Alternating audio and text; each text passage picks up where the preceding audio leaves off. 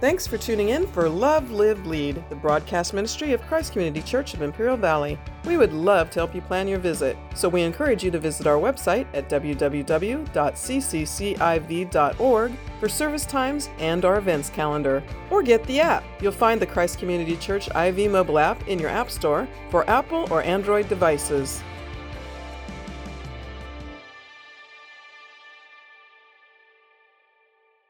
Now, before we start, back here on the back, this is a little bit of a riddle. You guys can start figuring out this riddle.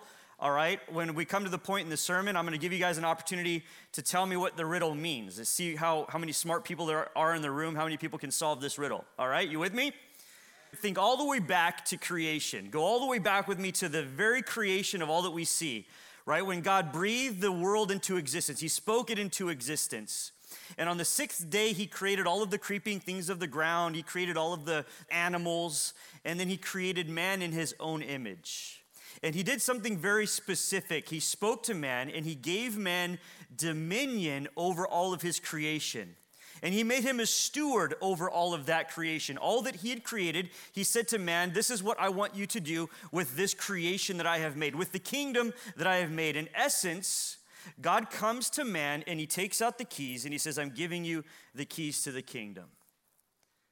Now, fast forward a little time, and you know, by the time you get to Genesis chapter 3, there's the account of the fall of man, right? And what does the enemy do? The slippery serpent comes up to Eve and gets her to question the Lord and his goodness. Did God really say, that you couldn't eat of the tree, the forbidden tree, the knowledge of good and evil. Did God really say that? Will you really die if you partake of that fruit? Or will you become more like God? Will you become the ruler of the kingdom? Now, again, think about this just for a moment. God had already given the keys to all of his creation, made man an overseer, a steward of all of his creation. What more did man need? But there in that moment, with that lie, that one simple lie that was spoken, right? That one simple lie. Here's what in Eve's head she's thinking. She's thinking, you know what? If I partake of that tree, I might be able to become God myself. This is the, in the hearts of all of us. We want to be able to be the captain of our own ship. We want to be the steward of our own vessel. But God is that person. He's given to man at this point the kingdom, but we partake of the forbidden fruit. And when we partake of that forbidden fruit, we take the keys that God had given to us, entrusted to our care, speaks of authority, speaks of responsibility, and we take those keys and we surrender those keys to the enemy. And we give up that right, we give up that privilege, we give up that responsibility, and we give up that authority to the enemy, this slippery serpent. And it's been that way since. We surrendered the keys to the kingdom with the fall of man. Now, the scripture says this in 2 Corinthians chapter 4, verse 4. It says, The God of this world, who's that speaking of there? It's speaking of Satan the God of this world. We gave the keys over to the creation to Satan at the fall. We, we believed the lie. We went with his lie and we surrendered the keys. The God of this world has blinded the minds of unbelievers to keep them from seeing the light of the gospel and the glory of God. The scripture says this in Ephesians chapter 2, verse 2 that you all, all of us in this room, we once walked following the course of this world, following the prince of the power of the air. That's who we used to follow. We used to follow the enemy before we come to Christ, right? When Jesus was being tempted in the wilderness for 40 days, the last temptation of Jesus, the enemy, Satan, takes him up onto a pinnacle this mountaintop and he shows him all of the kingdoms of the world. And do you remember what Satan tempts Jesus with? He says, If you will just bow down and worship me, I will give you all of these kingdoms. What does that tell me? That tells me that the enemy, that Satan had the authority to give those back to Jesus if Jesus would just take the shortcut and bow and worship. The kingdoms of this world were forfeited to Satan at the fall of man. Now, listen to what it says here, because not only are, you and I a part of this fallen creation, also creation itself was subjected to this fall. If you'll read with me, actually turn to Romans chapter 8. I want you to read this with me Romans chapter 8, beginning in verse 19. It says, For the creation waits eagerly, longing for the revelation or the revealing of the sons of God. For the creation was subjected to futility, not willingly, but because of him who subjected it in hope, that the creation itself will be set free from its bondage to corruption and obtain freedom and the glory of the children of God. For we know that the whole creation has been groaning together in the pains of childbirth until now, and not only the creation, but we ourselves who have the first fruits of the Spirit groan inwardly as we eagerly await the adoption as sons. That creation and the hearts of believers, that we're groaning for that moment when the kingdom is restored, when things are put back the way they were meant to be right? You look around the world, and this is why there are earthquakes and why there are storms that go crazy. It's why? Because creation was even subjected to the fall.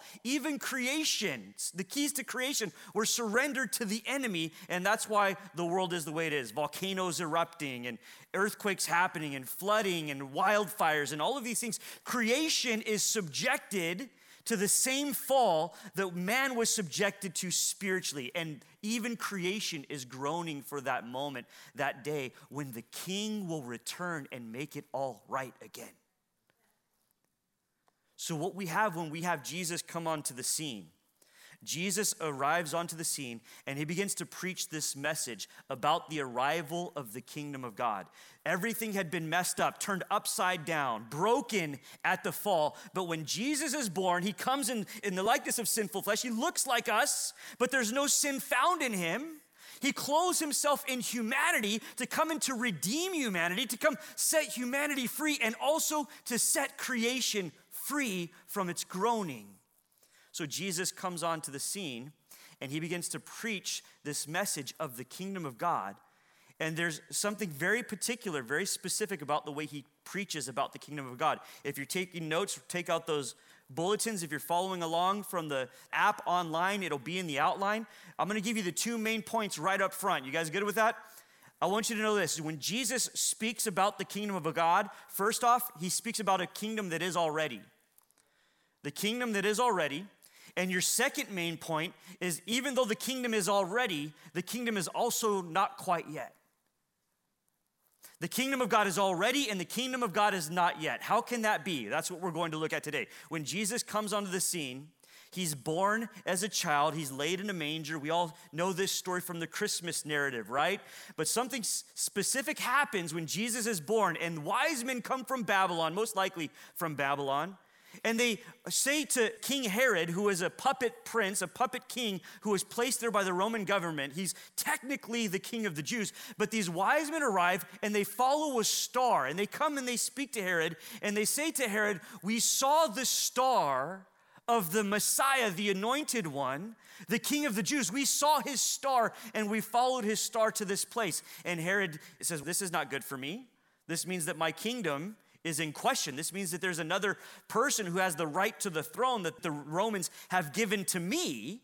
And so he says to those wise men, Go find out where he is, where this baby was born, where this king of the Jews is, and then come and get me because I want to worship him as well. Now, the Lord speaks to the wise men and reveals to the wise men that this isn't what's going to happen, that Herod has ulterior motives. And so the wise men never return. And Herod is enraged and he wants to keep the kingdom, his kingdom, to himself. But even more so than that, the enemy is working through King Herod and is trying to keep the kingdom of God from being established.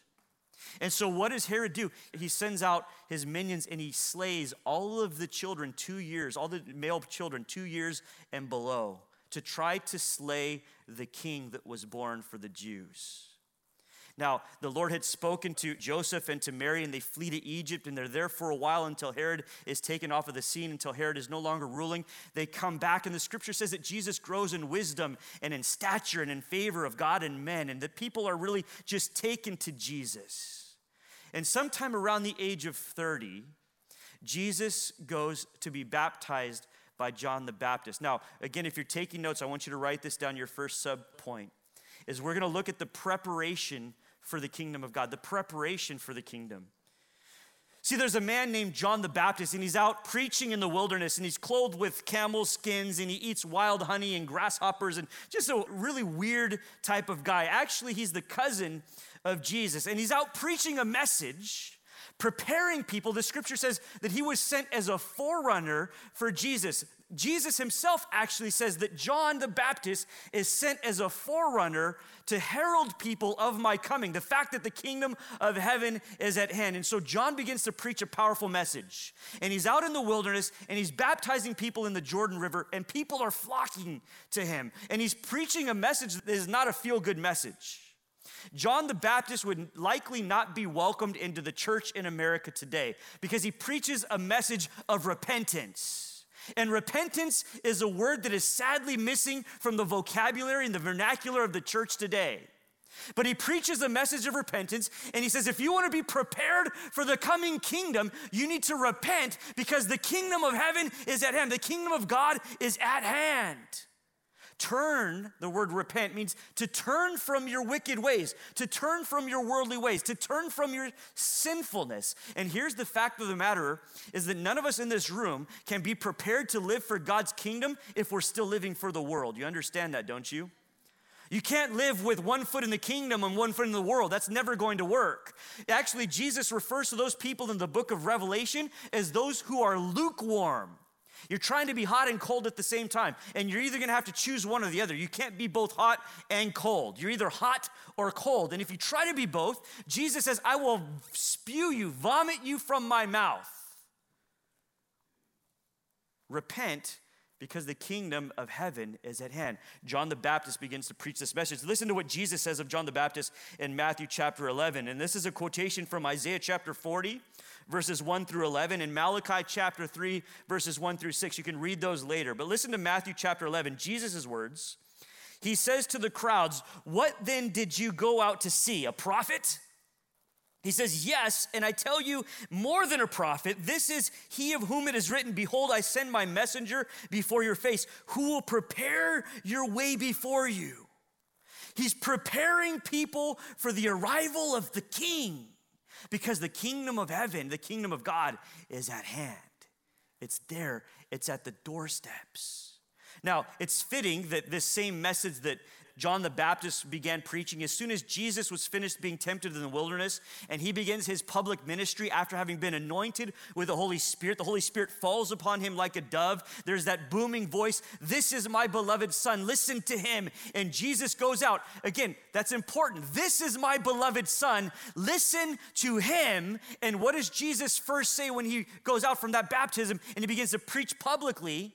He says, Repent because the kingdom of God is at hand. God's voice thunders from the clouds. Listen to my beloved son. He begins to preach and he preaches a message of repentance. Turn from the world, turn from your sin, turn from that wickedness, and turn to God. You need to be prepared because the kingdom of God is at hand. Same exact message that John the Baptist. If Jesus were here in the midst of the American church today, Jesus himself would not be welcomed into the church because that's how watered down we are. Because that's how afraid we are of offending people when we preach a message of repentance. Let me say this very clearly there is no love in a tolerance that refuses to call sin sin. And what is our culture trying to get us to do? Lulling us to sleep is you can't call that sin sin. You can't say that about that person. You can't make that person feel bad about that kind of sin. No, we have to call a spade a spade. Sin is sin. Let me put it to you like this, right? If I was out on a group date with some people, Sarah and I, before we got married, I'm out on a group date, all right? And I arrive there and my zipper's down. Okay, pretty embarrassing moment, wouldn't you say? My zipper's, down. I'm spending this time, this first time I'm meeting Sarah a, with a date, a group of people, and my zipper's down. Now, I hope there's someone in the crowd, someone in the group there that we're with, that's gonna come up and say, hey man, your zipper's down. Now, am I gonna be offended that they did that? No, they're sparing me an incredible amount of embarrassment. How about we go on to dinner? I order an extra helping of broccoli, and I got those little florets stuck in my teeth. You know what I'm talking about? Right? You got those, and I'm smiling my biggest smile, and I'm trying to be friendly, and I've got green broccoli in my teeth. I hope there's someone around the table that's gonna whisper in my, hey, you got some broccoli in your teeth. I'm not going to be upset that they're pointing out that flaw because that flaw is embarrassing to me. The trouble with the world today is we're not embarrassed, we're not grieved over sin, the way we should be. Why would I care more about whether or not my fly is open or I have broccoli in my teeth than that I'm grieving God's heart by living a lifestyle of sin? I hope that there would be someone in this room that is willing to call sin sin. Why? Because people cannot be prepared for the kingdom of God if they haven't repented, turned from that sin, and turned back to God. The most loving thing that this church and any church can do is be truthful and honest about what sin is and to call sin sin. It is a loving, compassionate thing to tell someone you need to repent and turn from that life and turn to God. God has something so much better for you than that. See, John the Baptist was sent as a herald. He was sent as a forerunner. He was sent as someone to preach that, hey, the kingdom of God is here. You need to get your life together. You need to get your spiritual house in order. You need to make sure your heart is right because the kingdom of God is at hand. It is here, it has arrived. If someone in this room had an absolute cure for COVID, I would expect that you would herald that cure that you would not hold that to your. If someone in this room had the cure for cancer, I would expect that you would broadcast that far and wide. Why would you not let other people know that there's a cure for your sickness, for your ailment, for your disease? You don't have to have your body stricken and ravaged and destroyed by that virus or by that illness any longer. You can find freedom from that sickness because I have a cure. You realize, church, don't you, that you have the cure for sin. You have the cure for spiritual death. You have the cure for eternal separation from God. But we're too afraid of offending somebody. We won't tell them their zippers down. It makes no sense. The kingdom of God is here. And if we want to be busy about preparing people for that kingdom, we need to tell them that it's time you need to turn from that old life. You need to turn from that sin and from that wickedness, and you need to get your heart right with God. You need to get back into His presence. The first thing there is that preparation for the kingdom. The second point I want you to take note of here is that there's a prince in this kingdom. There's a prince in this kingdom, just as Herod, king of the Jews, recognized that there was a threat to his throne when Jesus came on, something was different about him. He's sent as the king of the Jews. The scripture foretold the exact moment in the book of Daniel. Daniel prophesied the exact moment that Jesus would ride into Jerusalem on the back of a donkey on Palm Sunday, declaring himself to be the Messiah of the Jewish people, the king of the Jews. And as he rode on that donkey coming into Jerusalem, people were waving palm branches and they were shouting and they were worshiping and they were crying out, Hosanna, Hosanna in the highest. Come save us, they were saying. That's what Hosanna means. Save us, deliver us, save us from this oppression. And so they're worshiping, they're waving palm branches, they're offering up that worship to Jesus as he's riding into Jerusalem, but they were expecting a king that would come and deliver them nationally and militarily from the oppression of the Romans. And Jesus didn't come in his first coming to deliver the Jews nationally or to deliver them from the oppression of Rome. He came to deliver the world spiritually from sin. And the moment that those crowds recognized that that wasn't the king that they wanted to worship, they turned on him in a moment. And that same crowd that in one breath was crying out, Hosanna, began to cry out, Crucify him, crucify him, just in a moment. Why? Because Jesus didn't come in the form that they wanted. Jesus didn't come as the king that they were expecting. So, in a moment, their worship goes from save us to kill him. Think about that just for a moment and let that sink in. See, the prince of this kingdom, Jesus foretold he would come in. Jesus is betrayed by Judas. The, the high priest guards come and they take him captive and they take him to stand trial before Pilate. And there before Pilate, their accusation that they have of Jesus is we've heard of this man and we found this man who calls himself a king. And there's no king but Caesar, right? There's no king but Caesar. They were just waiting for him to come as king. But he didn't do what they wanted him to do, so they turn and they say, We heard this guy who says he's a king, and he refuses or he tells us that we don't need to pay tribute or worship or give our money to Caesar. He says he's the king of the Jews, and so Pilate questions Jesus on this. They say that you say you're the king of the Jews. Are you the king of the Jews? And Jesus says, It is as you say. Now, Jesus is taken, he's beaten, he's whipped, he's flogged, his beard is plucked, he's blindfolded, he's suspended upon a cross, and there upon a cross, Pilate has a sign hanging over Jesus' head that says, Jesus of Nazareth, the King of the Jews. Now, this brings us to our riddle here for a moment. So, we're going to take a little siesta in the midst of the sermon for a second, all right? Has anybody has anybody solved my little riddle up here yet? Kelly thinks he has it. Kelly, you're waving back at the back. What do you? Th- th- th- he's not a plant, okay? He's not a plant. We did not rehearse this before service. Kelly, what do you think? What do you think the riddle is? Help SOS. There's a smart man at the back of the room right there. Now, does anybody? Did anybody else get that? Anybody else get that? The riddle to this is help SOS. Why? Because this is an acrostic. Have you heard of an acrostic? Circle the first letter of each word, and there's a hidden meaning. Help, S O S. Does that make sense? Now, here's what's amazing about what was written over. The, I, hope, I hope that this blows your mind and you leave here worshiping the Lord a little bit more fully than you came. Here's what's amazing about what was written above the cross The scripture says that it was written in three languages, one of those languages being Aramaic. You can find this in John chapter 19.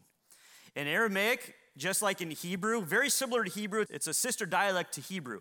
It would be written from the right to the left or read from the right to the left. So in English, we read this direction. It's backwards for us if we're reading Aramaic or if we're reading Hebrew right? So this is what it would say Jesus of Nazareth, the King of the Jews, suspended over Jesus as he's hung upon the cross. Now, the Jewish people, the Hebrew people, they use acrostics very often as a part of their form of poetry.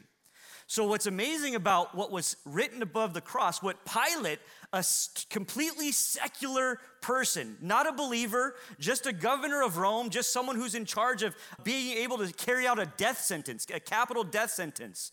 That's his role here, right? And so he writes this above that cross. Nobody asks him to do this. This is what the charges were against him. This is what they brought as charges Jesus of Nazareth, the King of the Jews. Now, if you write this out in its acrostic, right, you have this, and I don't write Hebrew, so I'm just taking this and sharing this with you. Don't think that I'm that intelligent. I'm not, right? So look at this. This would be the acrostic. Are you following me? Because it goes the opposite direction. Are you following me? The opposite direction, okay? So this is what the acrostic would be.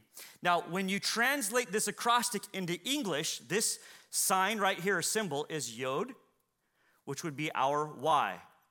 This symbol here would be an H, Hey. This would be a Y, a W, which is Vav, and this would be an H, Hey. Yod, H, Yad, Hui. If you read this in our direction, what would this spell? What is Y, H, W, H? Yahweh. Why were the Jews so offended that Pilate would put this above the sign? Remember, Jesus was on the scene. Who do men say that I am? Well, uh, we, some say that you're John the Baptist, some say Elijah, some one of the other prophets. We'll read that in a second. Jesus at one point said, Before Abraham was, I am, the self existent one. They're on this sign suspended above the cross is an acrostic with a hidden meaning that is literally telling the Jews that you are crucifying the great I am. You are crucifying your God upon a Roman cross.